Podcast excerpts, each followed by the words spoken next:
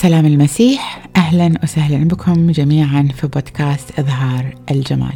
معكم أختكم سهر وراح نقضي اليوم وقت نتأمل فيه في كلمة الله من كتاب الأمثال ونتعلم من حكمة سليمان الحكيم.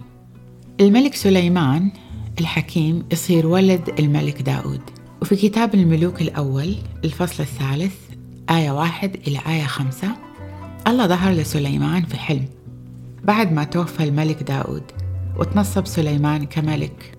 وقال له الله بعطيك اللي تبغاه. انت بس اطلب. وخلينا نشوف وش كان جواب سليمان. والآية تقول تراءى الرب لسليمان ليلا في حلم وقال له أطلب ماذا تريد أعطيك. فأجاب لقد صنعت إلى عبدك داود أبي رحمة واسعة لأنه سلك أمامك بأمانة وصلاح واستقامة قلب.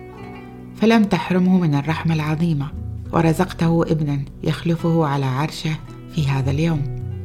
والآن أيها الرب إلهي لقد جعلت عبدك ملكا خلفا لداود أبي وأنا ما برحت فتى صغيرا غير متمرس بشؤون الحكم. وعبدك يتولى حكم شعبك الذي اخترته وهو شعب أعظم من أن يعد أو يحصى لكثرته. فهب عبدك قلبا فهيما. لأقضي بين شعبك وأميز بين الخير والشر لأنه من يستطيع أن يحكم شعبك العظيم هذا. فسر الرب بطلب سليمان وقال له لأنك قد طلبت هذا الأمر ولم تطلب حياة طويلة ولا غنى ولا انتقاما من أعدائك بل سألت حكمة لتسوس شؤون الحكم.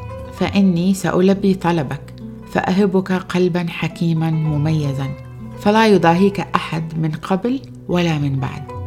وقد أنعمت عليك أيضا بما لم تسأله من غنى ومجد حتى لا يكون لك نظير بين الملوك في أيامك.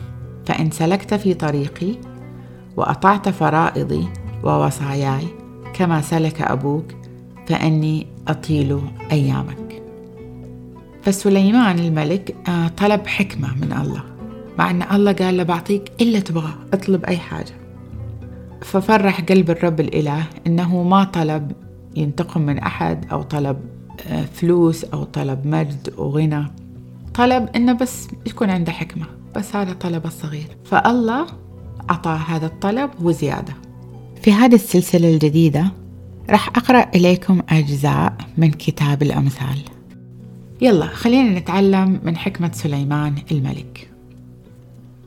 لأن الله قال له بيعطيه قلب مميز وبيعطيه حكمة ما أعطاها أحد لا من قبله ولا من بعده. وإحنا كلنا نحتاج حكمة في حياتنا. يعني في أشياء واجد تحتاج إن إحنا نتخذ قرارات سليمة نتخذ قرارات حكيمة فنحتاج حكمة في حياتنا.